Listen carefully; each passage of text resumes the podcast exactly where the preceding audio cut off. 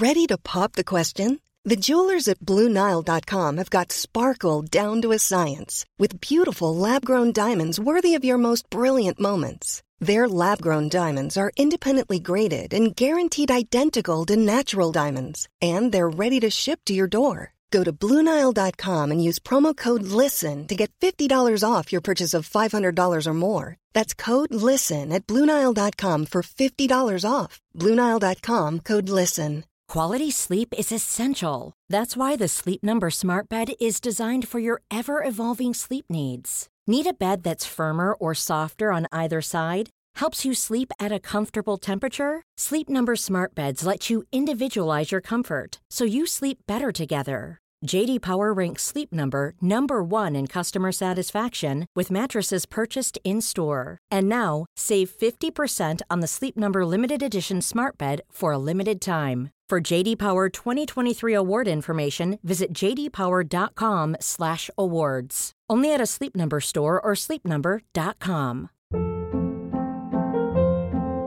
Hold up. What was that? Boring. No flavor. That was as bad as those leftovers you ate all week. Kiki Palmer here, and it's time to say hello to something fresh and guilt-free. Hello Fresh. Jazz up dinner with pecan-crusted chicken or garlic butter shrimp scampi. Now that's music to my mouth. Hello Fresh. Let's get this dinner party started. Discover all the delicious possibilities at hellofresh.com. Treningspodden presenteres i samarbeid med Yt protein.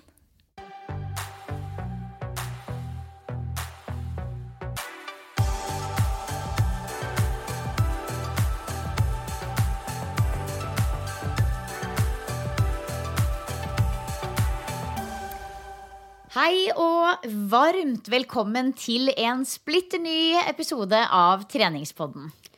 Yes, det er mandag. Jeg føler at jeg ikke kan si det er mandag uten at folk tenker på Petter Stordalen. Det har på en måte han tatt eierskap til. Men det er mandag, og det betyr jo selvfølgelig en ny episode av Ja, treningspodden. Vi håper at vi kan fylle topplokket ditt med inspirasjon og motivasjon inn i den nye, forhåpentligvis litt spreke uka. Ja, og um, ja, jeg heter Silje Torstensen, og Pia Seberg er som vanlig med meg eh, i denne podkasten. Og for dere som hørte på oss forrige uke, så hadde vi jo store planer da om å brette litt ut om nettopp treningstrender inn i 2020. Men så gikk skravla, da, sånn som den pleier å gå. Altså, det går jo på autopilot, dette greiene her, så det rakk vi faktisk ikke. Og dermed så la vi vel inn en liten lovnad om at eh, det ble tema i dag. Og derfor, dere, så skal vi dykke litt dypere i nettopp treningstrender inn i 2020 i denne episoden. Og i tillegg så har vi fått en del tilbakemeldinger på at mange syns det var ganske inspirerende og spennende å høre om våre tanker rundt ja, mål og fokus eh, rundt trening da, inn i et nytt år. Og dermed så tenkte vi at eh, enda mer sånn type påfyll, det har vi lyst til å gi dere. Og derfor så har vi også spurt to kjempefine jenter og treningsprofiler som vi vet dere vet hvem er, om nettopp hva deres treningsmål og fokus er inn i det nye året. Så det skal vi dele med dere i dag. Og de to jentene, det er Hanna Sundquist og Camilla Lorentzen.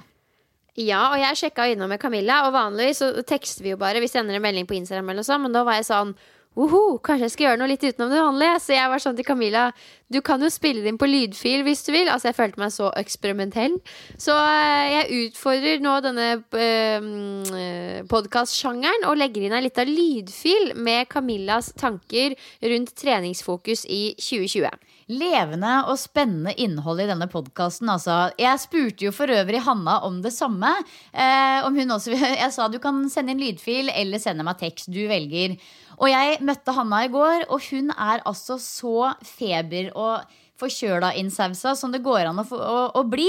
Så hun eh, skrev melding tilbake om at hun skulle gjerne sendt oss en lydfil, men hun har mannestemme akkurat nå, og dermed så blir det tekst fra henne. Så jeg skal lese opp den teksten etterpå. Aha, ok, men kjør Camilla. I 2020 har jeg, tro det eller ei, bestemt meg for å lære meg å danse. Jeg har koordinasjon omtrent som en gullfisk på land, så det blir et relativt spennende prosjekt. Yes, jeg syns alltid det er litt spennende å høre om uh, treningsfokus og mål til uh, spesielt kanskje de som allerede er treningsfolk. Fordi noen ganger tenker jeg sånn Blir de noen ganger litt sånn lei av å hele tiden sette nytt fokus med treninga si? Og noen dropper det jo helt og bare tenker at eh, jeg trener og jeg blir jo fornøyd. Der er jo jeg litt nå. Men og Camilla har jo også litt sånn annet synspunkt på det enn mange andre. Hun syns det er kjedelig å jobbe mot et konkret treningsmål. Og det tror jeg mange kan kjenne seg veldig godt igjen i. Ja, ja, helt klart. Jeg kan føle at det er litt sånn strebersk sjøl. Jo hele tida på en måte skulle finne på disse nye målene. Fordi det skal jo være mål som er ekte, og som du har en sånn indre motivasjon til å gjennomføre. Og det å hele tida liksom skulle drive og hente inspirasjon eh, utenifra for å sette egne personlige mål, det funker ikke alltid. Så jeg syns det er eh, kult, og ikke minst ærlig, å bare si det som det er. at jeg trigges ikke spesielt mye av sånne typiske treningsmål. Men så syns jeg jo det er kjempekult at Camilla setter fokus på det her med å prøve nye ting. Som for mange kan være eh, ja, skikkelig ut av komfortsona. Og det hun skulle gjøre inn i det nye året, det er jo å lære seg å danse. Og det syns jeg er dødskult. Altså har jeg, jeg, har vært inne på den tanken så mange ganger. Jeg har aldri gjort noe ut av det. Men sånn, det å for melde seg på et hiphop-kurs en sesong eller et eller annet, tenk så sinnssykt gøy. Jeg husker når jeg hørte Camilla, så ble jeg litt sånn Ja, søren heller. Kanskje jeg skulle gjort det. Men så kom jeg på at jeg har fått en baby, så jeg skal ikke gjøre det. Men jeg ble skikkelig sånn Det er jo en ganske sånn kul greie å ha fokus på, framfor å liksom skulle gjennomføre x antall kilometer på mølla eller klare pullups eller hele den sulamitten der. Det er ikke noe gærent i det heller, men man er avhengig av å finne noe som trigger en. Og det får jeg ofte spørsmål om når jeg holder foredrag om dette her med mål. på en måte å, hvordan gjør jeg det riktig? Og jeg blir så skuffa når jeg ikke når måla mine. og hele den sulamitten der. Jeg tror vi gjør dette her med målsetting veldig vanskelig. Eneste grunnen til at vi snakker om at målsetting er så viktig, er at det, hvis det, hvis det blir gjort Nå sa jeg feil. Eneste grunn til at vi snakker om at målsetting er viktig, eh, ja. er for Sorry, det er ammehjernen som er, er oppe og nikker nå. Det er viktig fordi at vi, når det blir gjort riktig, så trigger det noe i deg som gir deg lyst til å legge ned innsats over tid. Men hvis det ikke gjør det, så har på en måte ikke målet noen funksjon. Og det er litt viktig å huske på at målet skal ikke, målet skal ikke skremme deg eller liksom, gjøre deg stressa. Det skal gjøre at du ligger på sofaen og tenker sånn Nei, søren heller, jeg har lyst til å gå og ta meg ei økt. Og om det ja. er å trene mot pushups eller pullups eller å danse, det er liksom Det er det bare du som vet svaret på, da. Ja, så Vi kan jo egentlig konkludere med at mål uten mening, det er det ikke noe vits i å bruke tida si på. Og man trenger ikke å gjøre det så avansert. Man kan sette seg et mål om å gjøre noe aktivt med en venninne én gang i måneden i løpet av året. For eksempel. Så simpelt og enkelt og fantastisk sosialt og gøy kan det faktisk også være. Oh yes, Så nå er jeg spent på Sundquisten, hva hun skal drive og sysle med denne sesongen her. Ja, Sundquisten hun sendte meg et svar, og det syns jeg også var utrolig fint. For da igjen, da spurte jeg henne hva er dine treningsmål og ditt fokus eh, inn i det nye året. Og det Hanna sier, det er Jeg har nesten aldri jobbet mot et konkret treningsmål. Sist jeg hadde et konkret mål, var i 2016, da jeg hadde som mål å lære meg pullups. Det var skikkelig gøy, men jeg klarte liksom ikke å finne et like motiverende mål etter at, jeg, etter at jeg hadde klart pullups. Jeg trener stort sett med mål om å føle meg bra. Jeg trener det som frister meg her og nå, og har full fokus på treningsglede, mestring og godfølelse. Litt sånn som deg, Silje. så vi, eh, vi, er nok litt like der, ja. Mm. Og så skriver hun videre men jeg vet at jeg hadde hatt skikkelig godt av et konkret treningsmål å jobbe mot, og derfor så har jeg meldt meg på halvmaraton i juni 2020. Det er altså Midnight Sun Marathon i Tromsø som foregår midt på natta i midnattssol, så det er jo sinnssykt kult, da. Mm. Jeg har aldri løpt lenger enn 12 km før, så det blir spennende og skummelt. Jeg skal få coaching fra Melina Magela, som dere i Treningspodden-lyttere kjenner godt til. Og denne prosessen kommer til å bli spennende innhold til ShapeUp. Så bare følg med. Og det er jo så kult. Hvis det er noen andre der ute som snuser på halvmaraton, så virkelig følg med. Nå får dere oppskriften. Jeg har for øvrig bare satt meg som mål å fullføre løpet. Kanskje jeg setter meg tidsbestemt mål etter at opptreningen har startet, men jeg er redd for å tisse på meg under løpet. Ok, ja, men det er, altså, det er mange ting, å, det er mange ting å, å, frykte her. Eh, for å si det sånn, Hvis du tisser på deg under et halvmaraton, så er det ingen som legger merke til det. Det tenker jeg. Nope. Så skriver hun videre Mitt fokus i 2020 kommer fortsatt til å være velvære. Jeg trener for å føle meg bra, og jeg mener at trening skal være en positiv gode i livet fremfor noe man må gjøre. Jeg kommer til å ha fokus på å få inn så mye aktivitet som mulig og klare å ha noen rolige økter iblant også. Jeg har en tendens til å bli overivrig når jeg først er i gang. Jeg er jo glad i å gå ned i kjelleren, som dere vet, med de øktene som hun og Lotte legger ut. Men man må selvfølgelig passe på, sånn at det ikke blir for mye av det gode. Jeg er fornøyd med balansen jeg har i livet mitt nå. Jeg har rom for både sjokolade, vinkvelder og sløve dager, og samtidig trening og masse grønnsaker. Jeg kommer til å fortsette denne flyten inn i 2020. Ja, det høres bra ut. Ja, det tenker jeg også. Og så tenker jeg jo at det er sinnssykt kult at hun har satt seg mål om eh, ja, halvmaraton. Det gjorde jeg også for eh, ja, tre år siden er det faktisk nå. Det var september eh, 2016. Og det var et kjempekult mål å ha, og jeg lærte veldig mye av det. Både av prosessen og på en måte, ja, hva jeg skulle gjort annerledes. da, Og hva jeg gjorde bra. Så jeg tenker at for de som er gira på å snuse på noe av det samme, så følg med på Hanna Sundquist videre inn i det nye året, altså. Ja, det er det som er så fint med å ha et mål, i hvert fall et fokus for en eh, viss treningsperiode. Man lærer veldig mye av det, både på godt og vondt. Altså, det er jo det å gjøre litt feil som man lærer mest av. Men uh, nå høres det ut som vi kan sende Hanna i ilden, da, så kan vi andre lære av eventuelle feil som hun gjør. Det er jo superdigg. Ja, jeg gleder meg til å følge med, og det løpet der høres jo helt sinnssykt ut i seg selv. Det er jo en kjempeopplevelse.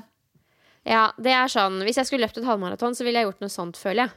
Ja, eller dra til New York, eller Oh. Ja. Men eh, bra, da har vi på en måte rundet av eh, treningsåret 2020. I hvert fall med tanke på eh, våre planer og forventninger og tanker. Og også Camilla og Hanna. Så håper vi at de som lytter, har fått masse input til hvordan de kan tenke ut sitt eget treningsår. Og så skal vi jo i dag snakke om treningstrender som kanskje kan bidra til å gi enda litt mer input. Men først så må vi ta denne foten i bakken, Silje. Fordi altså, jeg er jo vant til å prate med deg ganske jevnlig gjennom uka, men nå er det sånn vi har denne ene timen sammen, og da tar vi på en måte alt. Så jeg må i hvert fall ta en catch-up nå og høre liksom Har du det bra? Ja, jeg har det bra. Jeg har det bra. Nå er det mm, ja, enda en uke som har gått. Januar er liksom allerede Nå begynner vi liksom å lene oss mot slutten av januar, og bare det i seg sjøl er jo helt sinnssykt. Eh, fornøyd med livet, jobber, trener, er med familien, og ja, akkurat denne uka her så er det ikke noe sånn helt enormt spennende som har skjedd eh, på min kant. Men eh, jeg trives med livet. Det er eh, travelt og gøy akkurat sånn som det pleier å være. Og det er jo der jeg trives. Og så er det veldig mye å se fram mot. Jeg har eh, lagd mye planer for denne våren. Både i forbindelse med jobb, men også en del sånne ting som er bra for meg. Og blant annet så har jeg Jeg har jo snakka kjempelenge om at jeg på et eller annet tidspunkt skal komme meg på treningsevent alene, hvor jeg ikke skal holde i noe som helst. Og nå har jeg bestemt meg for hva det blir, og det blir eh, Yoga Games i Gøteborg i april.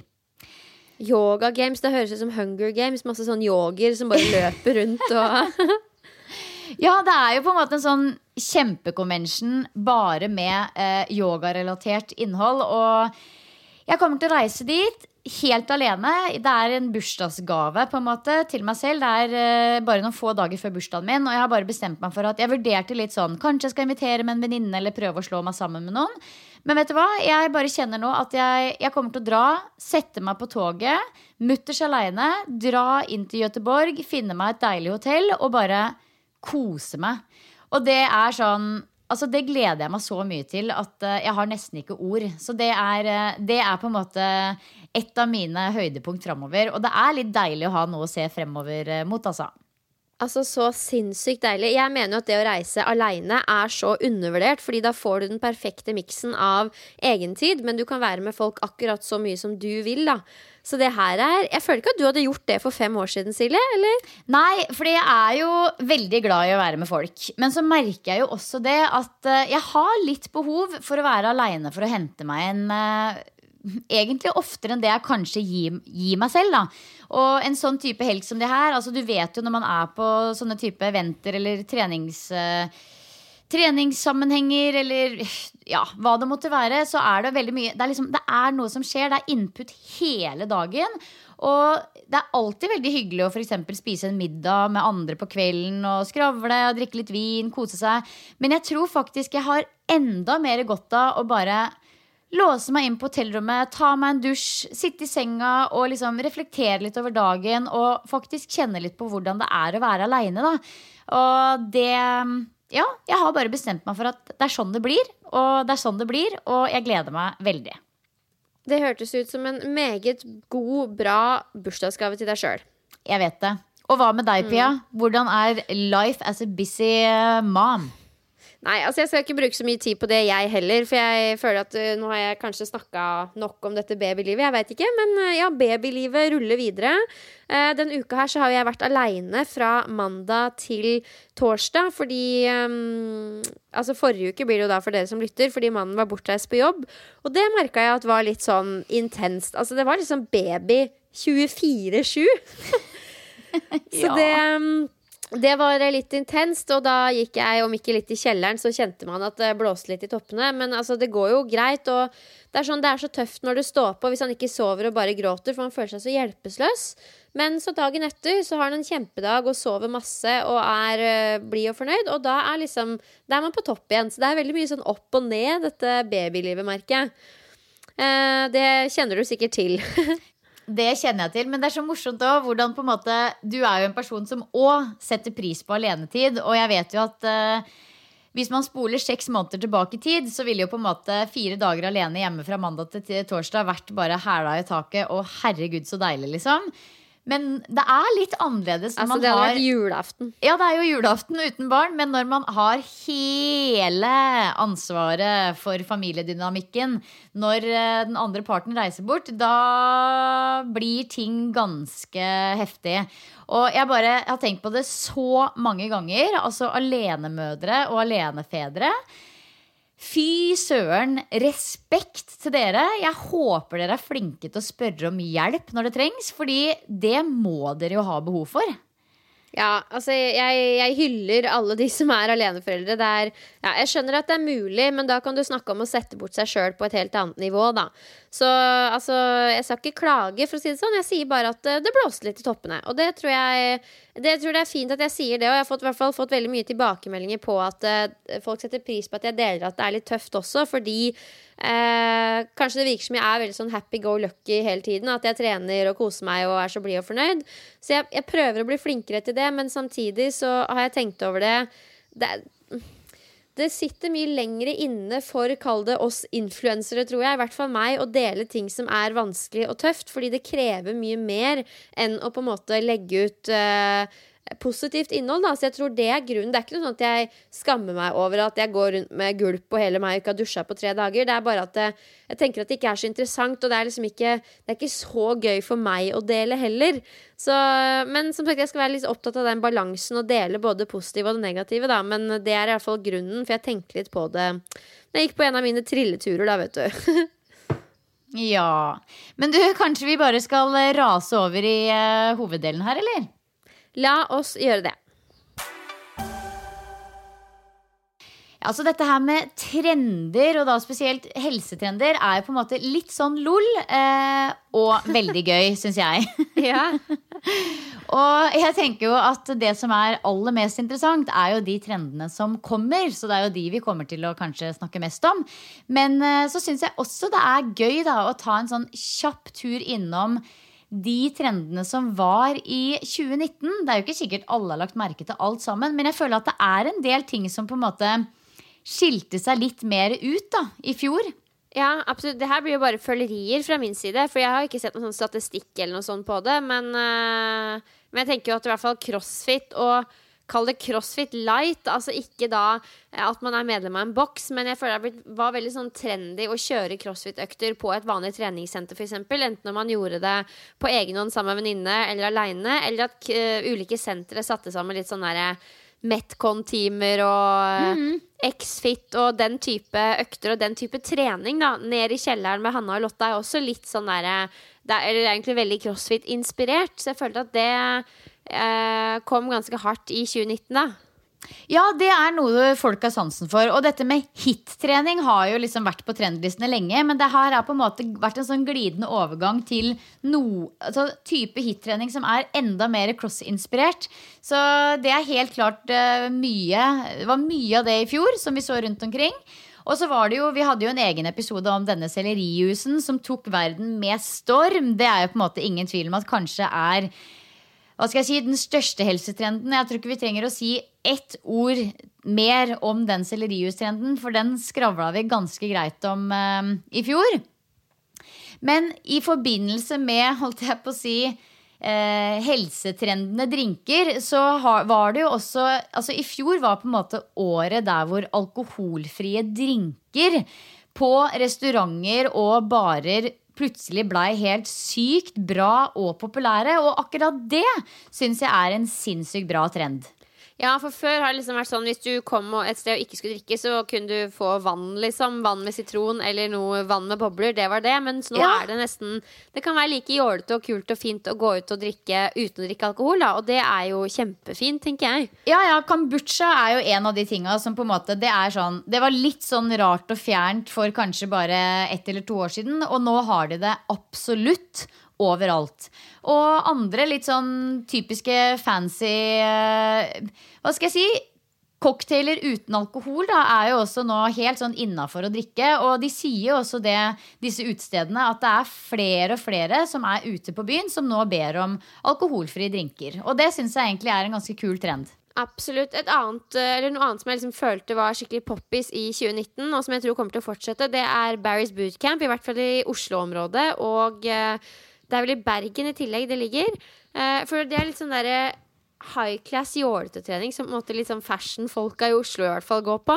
Uh, og selvfølgelig mange andre, da. Men folk liker Barry's bootcamp og liksom annen sånn lignende Er det butikk fitness det heter?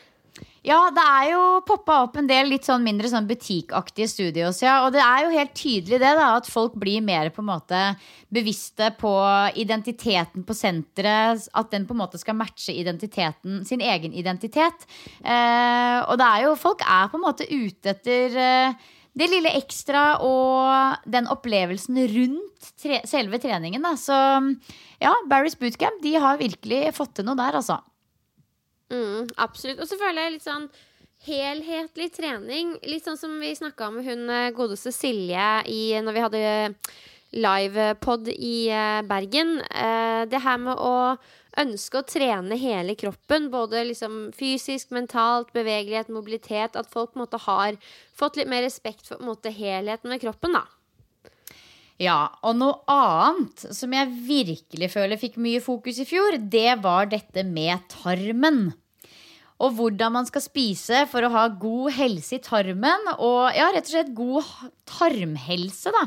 Det var jo et stort fokus eh, både her og der. Uten at jeg kan så veldig mye om det temaet, så er det jo umulig å unngå å lese overskrifter og se at det er liksom poppis tematikk på podkaster. Og ja, så tarmen er helt klart noe som det har vært mye fokus på. Men også dette med sånn nå vet jeg nesten ikke hvordan jeg uttaler det, men antiflammatorisk kosthold, er det det det heter? Antiflam... Ja, ja, ja. ja. ja, ja Antiflammatorisk. Nettopp. Kosthold. Så kosthold som skal dempe betennelsessymptomer um, i kroppen, er jo også da noe som jeg vet svært lite om, men som man eh, ser og leser mye om rundt omkring. Folk elsker jo altså, alle mulige dietter og kosthold, hele den pakka der. Det slår jo an som bare det, det. Og det ja, det er jo på godt og vondt. Det er på godt og vondt, Men noe som jeg utelukkende bare føler er på godt, det er at uh, i fjor føler jeg var det året hvor kvinnehelse kom frem i lyset i mye større grad enn før. Uh, og der også, uh, både gjennom podkaster og bøker, Femihelse bl.a., som jeg har nevnt mange ganger, som både kom ut med bok og podkast, eh, belyser jo kvinnehelsetematikk på en sånn måte som jeg føler at veldig få andre har gjort før, og gjør det ekstremt tilgjengelig. De var jo for øvrig også på ShapeUp Convention i Oslo og holdt et foredrag der. Og ja, jeg, eh, Jeg tror vi er begge enige om det, Pia, at kvinnehelse det må opp og fram i lyset. Det er kjempeviktig, så det kan vi jo i hvert fall se tilbake på som en kjempetrend. Og forhåpentligvis noe som ikke går over med det første. Absolutt. Men da må vi begynne å se litt framover. Hvis vi skal snakke litt om 2020 og hva vi tror venter oss i 2020. Hvordan ser liksom treningsåret ut, uh, ut når vi snakker om trender og trenings... Holdt jeg på å si måter? Treningsmetoder. Ja, altså Metoder. Ja, det er jo, det er jo i Norge føler jeg at vi er litt sånn trege på sånne type ting. Det er sånn, Om noen måneder kanskje så vil det komme liksom store eh, artikler og diverse ting der man liksom kan snuse på treningstrendene for 2020. Men hvis, jeg var inne og kik, eh, kikka litt på en del sånne da spesielt australske og amerikanske tidsskrifter. Og de er jo sånn 1. januar, liksom, så er det saftige overskrifter om hva som er helsetrendene inn i 2020. og det er jo litt lol og veldig gøy. Og jeg syns liksom det er gøy å følge litt med, selv om det er også viktig å minne om at uh, trender ikke nødvendigvis er verken nødvendig eller utelukkende smart å hoppe på. Det er litt sånn at Man kan følge litt med på hva som skjer, og så kan man hoppe på det som er fristende og som virker smart. Men jeg tror det er viktig å huske på at i bunn, det som er grobunnen til disse trendene, det er hovedsakelig aktører som ønsker å tjene penger inn i året. Så, og så er det jo ikke alt da innenfor treningstrender som handler sånn spesifikt om trening. Um, men hvis jeg skal begynne da å nevne den første trenden som jeg setter veldig pris på, så er det det at eh, ja, noen forutser altså dette her, at det skal bli mindre av de typiske og strenge trendighetene og mer fokus på bærekraftig kosthold som livsstil inn i 2020. Og det gjør meg glad. Det er jo veldig kult. Det følte jeg at starta litt i 2019. For det er nesten litt sånn uting, i hvert fall i treningsbransjen, å si liksom at man følger en diett. Det er det nesten ingen som gjør lenger. Og det er nesten litt sånn synd Life is full of awesome what ifs, and some not so much, like unexpected medical costs. That's why United Healthcare provides Health Protector Guard fixed indemnity insurance plans to supplement your primary plan and help manage out of pocket costs. Learn more at uh1.com. Life is full of what ifs, some awesome, like what if AI could fold your laundry? And some, well, less awesome, like what if you have unexpected medical costs? United Healthcare can help get you covered with Health Protector Guard fixed indemnity insurance plans. They supplement your primary plan to help you manage out of pocket costs. No deductibles, no enrollment periods, and especially no more what ifs. Visit uh1.com to find the Health Protector Guard plan for you. Hiring for your small business? If you're not looking for professionals on LinkedIn, you're looking in the wrong place. That's like looking for your car keys in a fish tank. LinkedIn helps you hire professionals you can't find anywhere else, even those who aren't actively searching for a new job but might be open to the perfect role. In a given month, over 70% of LinkedIn users don't even visit other leading job sites. So start looking in the right place. With LinkedIn, you can hire professionals like a professional. Post your free job on linkedin.com slash achieve today. Mm. At det ikke er lov å si det lenger heller. Fordi vi vet jo at spesielt kanskje vanlige folk Det er jo mye frihet i å følge et sett med regler. Hvis du skjønner, Jeg tror det er derfor mange er veldig glad i såkalte dietter og sånne ting også. Fordi det gir dem på en måte sånn rammeverk å følge som gjør at de faktisk klarer det over en liten periode. Eh, så noen syns jo dietter er ålreit, men de fleste av oss skjønner jo at det ikke er det som funker i lengden. Eh, og ja, jeg tror det blir mer og mer uglesett å si liksom sånn Nei, jeg følger den og den dietten, eller jeg går på lavkarbodietten, eller gudene veit hva. Det er liksom Det er ikke så mange som gjør det nå lenger, føler jeg. Nei, jeg hører det sjeldnere nå enn før. Men jeg, hvis jeg tenker litt tilbake sånn i høst, f.eks., så var det allikevel sånn at jeg hørte noen venninner og noen litt sånn her og der nevne at de var på keto-dietten f.eks. Og faktisk også lavkarbo. Så det er jo noen som Altså, dietter vil nok alltid eksistere i større eller mindre grad. Men jeg tror nok det er som du sier, Pia, at det på en måte Det er litt mindre innafor nå enn før.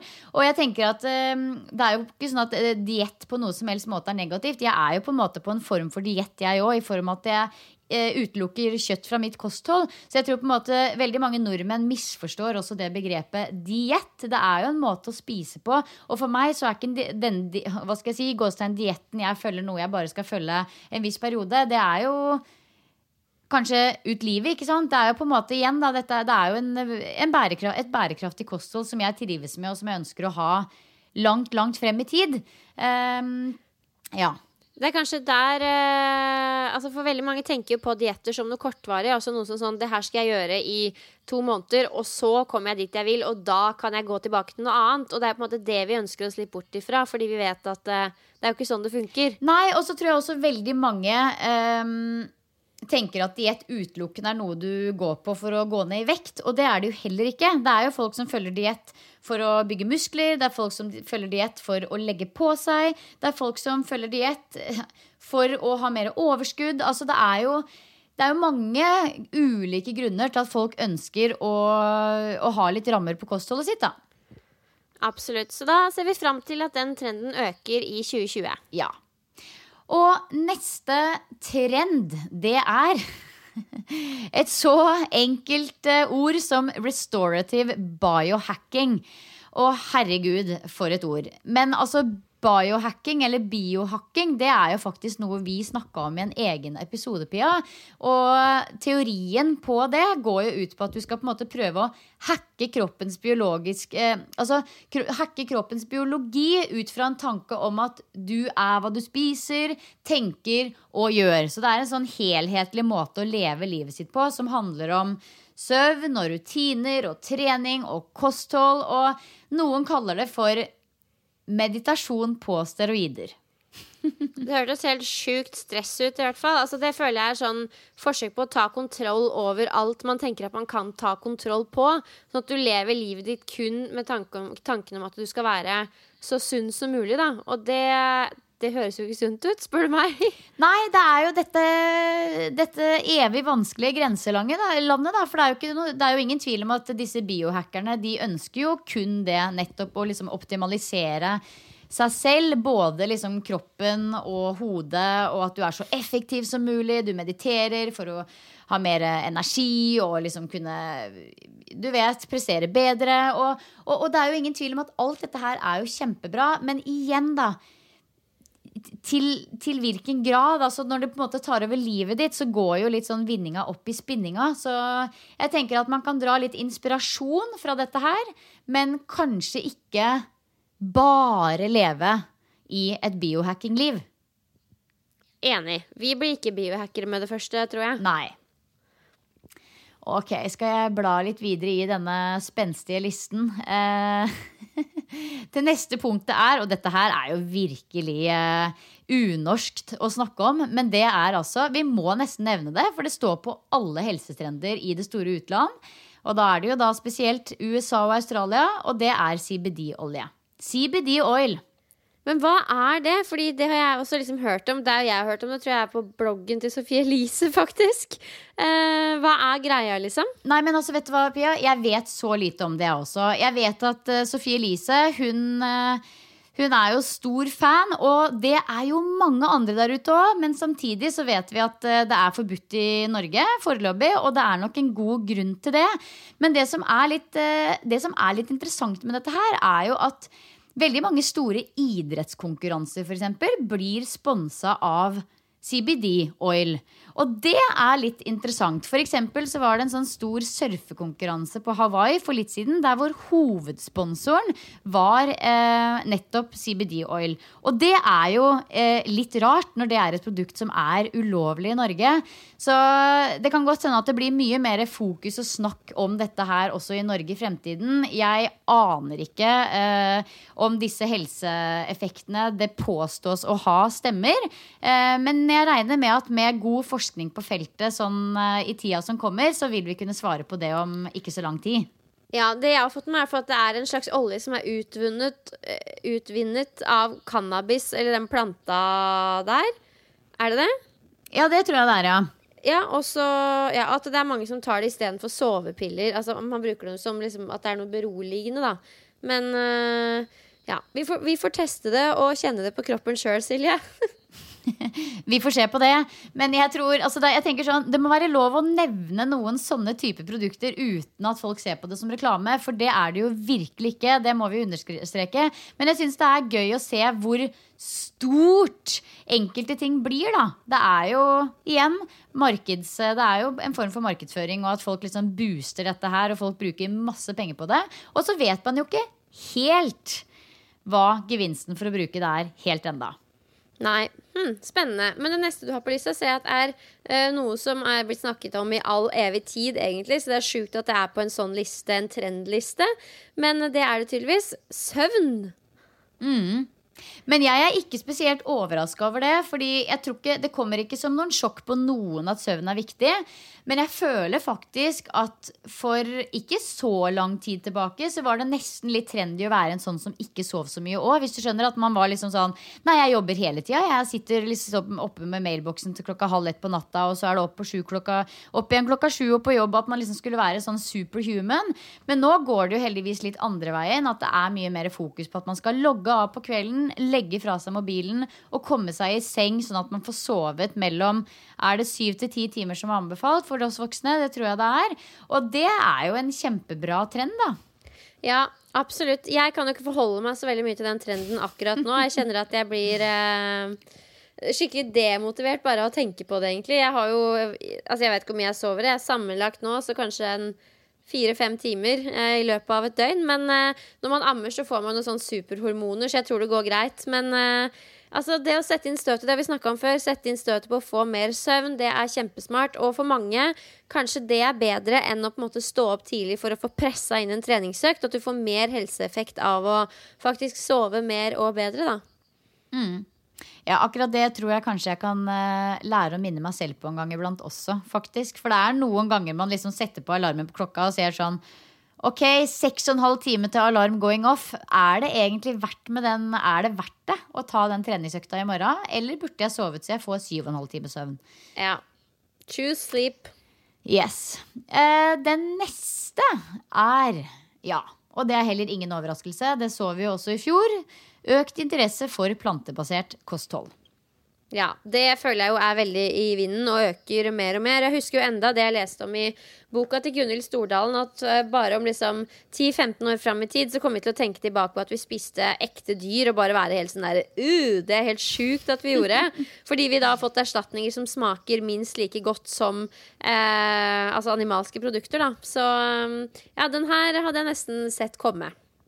Den er definitivt på lista, og den kunne vi sikkert snakka masse om. Men uh, jeg tenker at folk legger jo merke til det også. Går man en runde i butikker nå og ser i litt andre hyller enn de man alltid går til, så vil man legge merke til at de hyllene som tidligere bare hadde to til tre produkter med plantebasert uh, mat, de er nå ja, i hvert fall tidobla. Så det fins muligheter der ute for de som ønsker å redusere litt på kjøttinntaket og spise litt mer planter. Ja, absolutt. Så er det jo da digital detox. Det føler jeg også var en hit i fjor. Men det står også på trendlistene inn i dette året. Og det er jo sikkert fordi vi har et stort behov for det, da. Ja, leve litt mindre med telefonen. Jeg tror det er smart. Ja, det er en trend jeg har lyst til å kaste meg litt på, i hvert fall. Mm. Jeg er i hvert fall veldig glad i sånn i ferier og sånn, at man logger av og kanskje bare tar sånn helt avstand fra telefonen. Og sånn som vi har snakka om før, i helger og sånn, at man legger telefonen eh, et sted der man ikke ser den, ut av syn, ut av sinn, slår på flymodus og bare kobler av. Jeg tror det er så viktig, da. Ja, det tror jeg også. Og jeg tror virkelig på ja, at det også henger så tett sammen med dette med søvn. For jeg tror at hvis du sitter og glaner ned i den blå skjermen eh, rett før legging, og du sliter med å finne ro i senga når du skal sove, så kan det ha en sammenheng. Det mm, Ja. Jeg tror ikke noe på at det er spesielt lurt å sitte og scrolle på kveldstid. Det tror jeg Nei. ikke det er. Nei.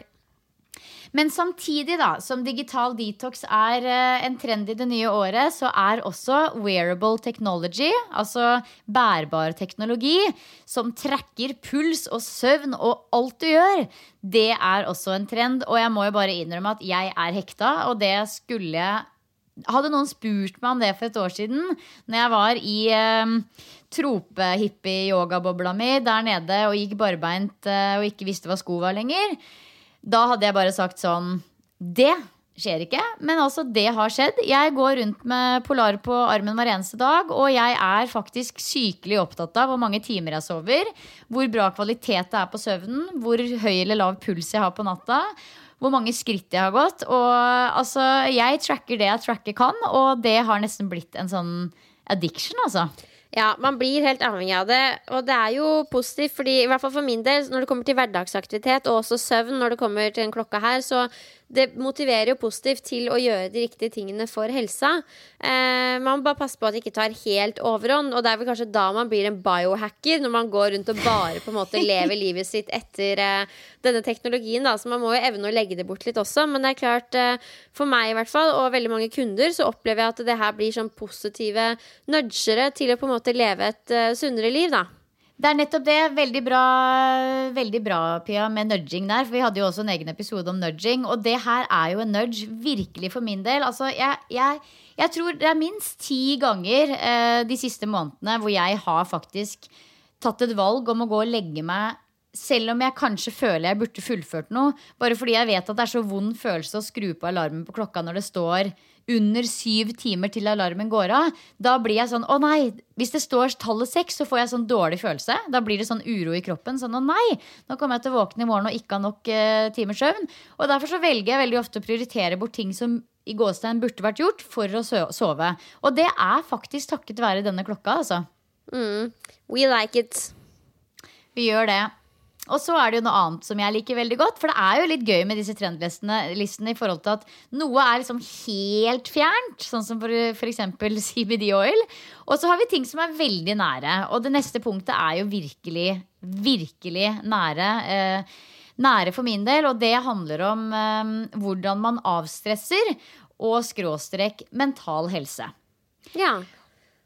Og der kan man jo bake inn så mangt. Der har vi jo meditasjon, og vi har yoga, og vi har mindfulness, og vi har ulike teknikker man kan bruke. Og det her er jo det jeg elsker aller mest med yogaen. Hva man gjør på den yogamatten av ulike rare, merkelige bevegelser, det er nå én ting. Men hvordan man på en måte får samla samla seg og roet ned hodet på den matta, uavhengig av hva man gjør på den, egentlig, det er jo det som for meg er det fantastiske med yoga. Og ikke minst hvordan man på en måte går av matta, matta etterpå og faktisk drar med seg den boosten og den Altså disse verktøyene da, for å både stresse ned etter noe stressende, og også forebygge stress før en stressende situasjon, det er så sykt verdifullt. Ja, absolutt. Jeg tror vi alle blir stadig mer liksom opptatt av sammenhengen mellom det å gjøre en fysisk, eller fysisk bevegelse eller aktivitet. Det kan være alt fra en løpetur til, som du sier, yoga. Eh, og hvordan det spiller inn på den mentale tilstanden vår. da. Eh, der syns jeg jo, som jeg har nevnt tidligere, at Vegard Harm eksempel, har gjort en veldig god jobb med å vise hvor positivt og revolusjonerende egentlig trening har vært i livet hans, og hvordan det har påvirka psyken hans. Og den sammenhengen der, den føler jeg blir stadig mer liksom pekt på. Folk opplever det, og det blir liksom det er blitt kult å være en som tar vare på seg selv, og man ser at det spiller inn på også den mentale helsa, da. Så det er jo meget positivt. Det blir spennende å se hvordan det utarter seg i 2020. Ja, det er så bra. Så oppmerksomhet til hele mennesket, og ikke bare bygge muskler. Mm. Og sist, men ikke minst, så er det blitt, eller ser ut til å bli hipt, kult og trendy å tilbringe tid i naturen. Ja, Hvor fantastisk er ikke det? For det er jo gjort utrolig mye forskning på hvordan eh, naturfarger og lukter og, og planter påvirker oss mennesker positivt. Og det at vi faktisk da tar turen ut i naturen, som står der gratis for oss alle mann, det er jo uh, fantastisk. Absolutt, og det føler jeg har vært Det var kult i 2019 å være en person som kunne legge ut bilder fra at du hadde vært i Lofoten og testa å surfe og gått fjellturer og Så jeg tror ikke den trenden kommer til å dø ut i Norge, for å si det sånn. Nei, og det er noe med det. Det er liksom ikke like kult lenger å legge ut et sånn eh, paraplydrinkbilde fra Granca, liksom. Det er litt kulere å dra på sånn exploring eh, holidays. At du liksom er ute og går på topptur, eller gjør noe litt sånn spennende, da. Det er jo helt klart en trend. Jeg føler det er blitt kult uh, å ta vare på seg sjøl og gjøre spreke, spreke ting, da, og ikke bare party-party. Ja, ikke sant? Jeg er enig, men kanskje det er noe med alderen nå. Øh. Ja, det, å, å, fy søren. Ja, for det var en veldig gammel ting å si, merker jeg. Ja, veldig. Sorry, folkens. Sorry, sorry, sorry. For jeg tror kanskje de som er ti år yngre, de lever jo selvfølgelig det livet vi levde for ti år siden. Skjønner du? Ja, ja, ja. Jeg trekker det tilbake. Åh, åh, nei, den var vond. Nei, vet du hva, vi får, vi får bevege oss videre. Det er jo garantert veldig mange andre trender der ute enn de vi har ramsa opp nå. Og etter hvert så vil det jo bli publisert en litt sånn ordentlig helsetrend som dreier seg egentlig og retter seg enda mer inn mot selve treningsbransjen. Og når den er på plass, da kommer vi nok til å ta oss hit og gå gjennom den også. Oh yes.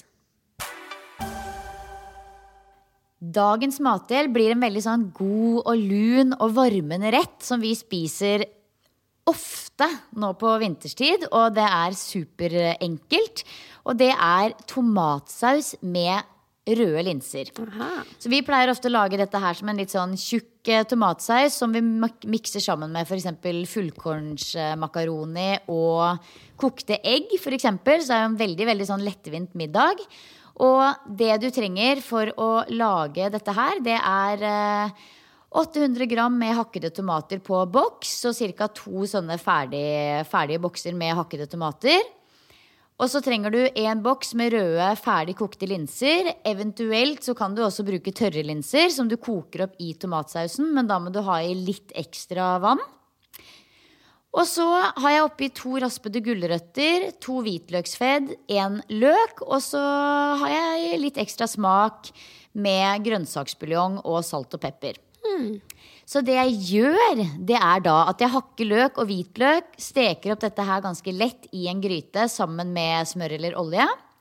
Så har jeg i raspa gulrot og alt krydderet, lar det surre noen minutter og heller etter det i disse tomatene og lar det småkoke under lokk. Og hvis du bruker tørre linser, så må det koke minst 20 minutter, og da må du ha litt grann ekstra vann oppi. Bruker du ferdigkokte linser, så tar du det bare i helt mot slutten av koketida. Og når dette her har surra og kokt eh, en god stund, så kan du bruke stavmikser til å skape jevn, passe tykk saus. Smake til kanskje litt ekstra her med krydder og salt. Og så er det bare å servere med fullkornsmakaroni og kokte egg, eksempel. Herregud, så deilig. Og det her er vel sånn som nesten bare blir bedre av å stå i en boks i kjøleskapet kanskje en dag eller to. Så kan man bare varme den opp og bruke over ja, diverse ting. Ja ja, altså lag dobbel porsjon og frys ned eller har i kjøleskapet. Det her kan stå ganske lenge, så det er egentlig veldig tidsbesvarende å lage doble porsjoner hvis man har det litt travelt om dagen. Så det er et bra tips, Pia. Altså Det er redninga mi. Jeg, I eh, vloggen som jeg publiserte i går, altså vlogg 72 på min YouTube-kanal, så viser jeg på en måte hvordan jeg nå kaller det foodprepper i gåseøyne for å på en måte ha eh, stacka opp sunn mat i kjøleskapet. Så jeg liksom koker opp poteter og ris og steker kylling og blander salatboller når jeg har mulighet, sånn at alt står liksom i um, sånne matbokser i kjøleskapet, sånn at jeg bare kan hive det oppi en bolle når jeg har mulighet. Da. Og det gjør det så mye enklere å spise sunt. Spesielt når man har en baby og på en måte fort får den derre oksehungeren og bare må ha noe. Eh, da er det helt genialt å liksom ha ting stacka opp i kjøleskapet. Og det her er jo sånn du kan bruke over ja, det meste. Det er helt riktig, og ja, spesielt i litt sånn travel barselperiode som du har nå, hvor du aldri liksom får planlagt helt når du skal gjøre ting. Og jeg tenkte så på det rett etter at vi spilte inn forrige podkast, hvor vi fikk en liten sånn update på ditt barselliv. Så var jeg i en babyshower, eh, og det var en veldig sånn artig babyshower. Det var liksom 20, 20 personer, full, full, full fest, holdt jeg på å si. Det var jo ikke full fest, men vi var på Syng i Oslo og hadde leid liksom karaokerom, og det var veldig hyggelig. Og da var det en av, eh, en av de som kom, som ga en bok i gave til eh, denne barselkvinnen. Og det er en bok som helt sikkert flere der ute har sett og, og bladd og kanskje lest litt i, og den heter Livet. Og for dere som ikke har sett denne boken, og da tenkte jeg så på deg, Pia, dere må faktisk gå til innkjøp av denne boken. Eh, Den heter Livet, og det er en sånn helt nydelig illustrasjonsbok av hun Lisa Aisato, som er en ganske kjent illustratør. illustratør.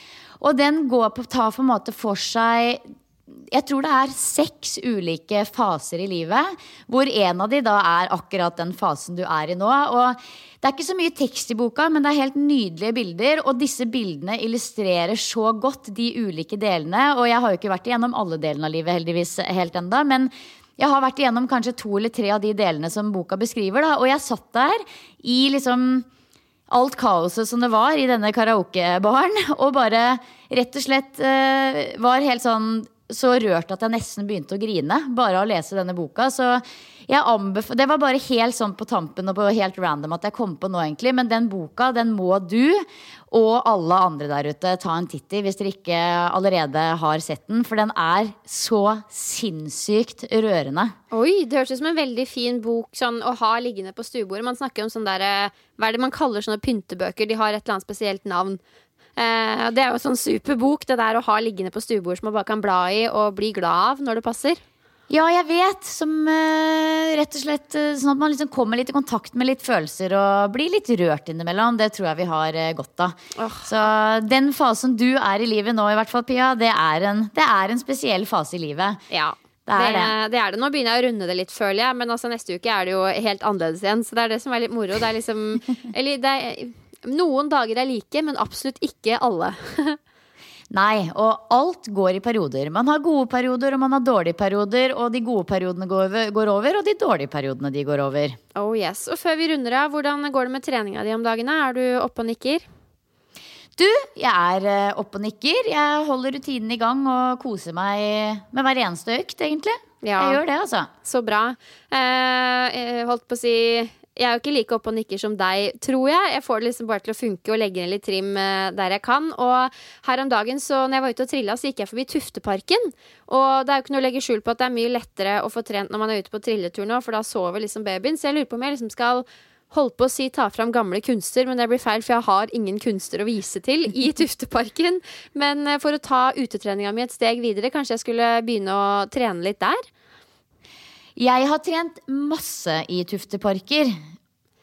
Og det er eh, i forbindelse med å ha barn. Så ja. det er absolutt et kjempetips fra meg til deg. Ja. Jeg har trent masse i Tufteparken på Sankthanshaugen og, eh, og, i Tønsberg, der hvor vi har hytte. Og jeg har virkelig brukt de parkene godt, og da er det spesielt når jeg har hatt med meg barn. Så det er det jo bare å gjøre. Da får du frisk luft og god trening. Nice. Man må bare få det til å funke, og det tenker jeg dere som lytter også. Hvis dere kjenner at det er mye å gjøre i januar. og Det er litt vanskelig å få innpass til treninga. Altså bare gjør det du kan der du kan. Er det noe jeg lærer av den perioden jeg er i nå, så er det at du må ikke dra på treningssenteret og gjøre akkurat den økta med akkurat det utstyret og de og de vektene. Eh, det handler bare om å liksom få inn det du får til da, i hverdagen. Så eh, husk på det hvis dere kjenner at dere ikke helt får til den superambisiøse planen dere liksom bestemte dere for 3. januar. Vi gjør jo sjelden det. Eh, men jeg er sikker på at det du gjør, er mer enn godt nok. Alt er bedre enn ingenting, kan vi konkludere med. Absolutt. Da er det på tide å runde av ukas podkast. Håper at dere som lytter blir ble litt inspirert av å høre om hva som liksom eh, melder seg av treningstrender i 2020. Men herregud, hva du velger å gjøre, det bestemmer du helt sjæl, og det kommer jo an på, kommer an på hva man trives med. Men det er gøy å bare høre litt hva som rører seg, og hva som kanskje kommer. Ja, det er det. Tusen, tusen takk for at nettopp eh, du hører på oss i dag. Og så er vi tilbake neste uke. Og så vil vi selvfølgelig ønske deg en god og sprek, deilig uke. Oh yes. Ha det bra. Ha det.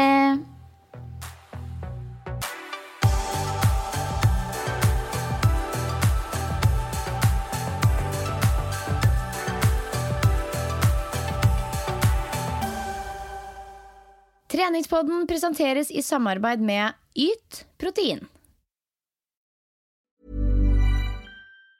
Even on a budget, quality is non-negotiable. That's why Quince is the place to score high-end essentials at 50 to 80% less than similar brands. Get your hands on buttery soft cashmere sweaters from just 60 bucks, Italian leather jackets, and so much more. And the best part about Quince, they exclusively partner with factories committed to safe, ethical, and responsible manufacturing. Elevate your style without the elevated price tag with Quince. Go to quince.com slash upgrade for free shipping and 365-day returns. Ever catch yourself eating the same flavorless dinner three days in a row?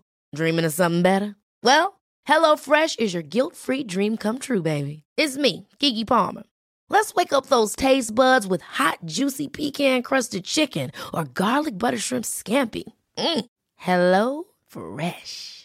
Stop dreaming of all the delicious possibilities and dig in at HelloFresh.com.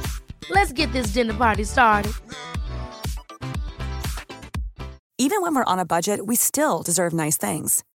Quince is a place to scoop up stunning high-end goods for 50 to 80% less than similar brands.